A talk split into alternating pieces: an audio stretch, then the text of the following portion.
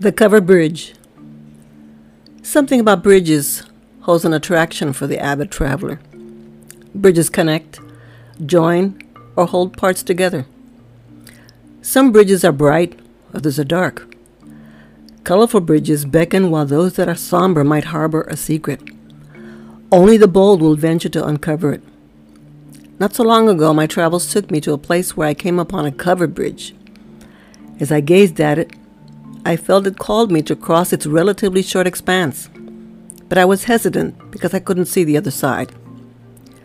Large trees draped over it, preventing me from viewing what might be ahead.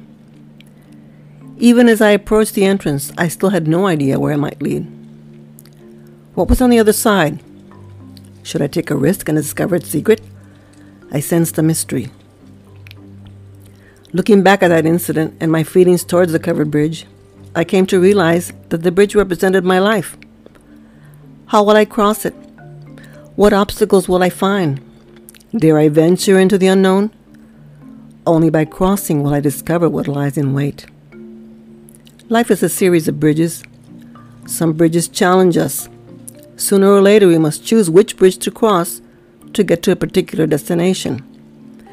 More often than not, sometimes there is only one bridge available. Bridges are meant to convey us to a new place. We cannot remain on any one bridge. We cannot remain stagnant. A bridge may be there to transport us to experience something different. It's up to us to decide which bridge we cross or whether to cross it. In the end, all bridges usually lead us to where we want to go, but we must choose our bridges wisely.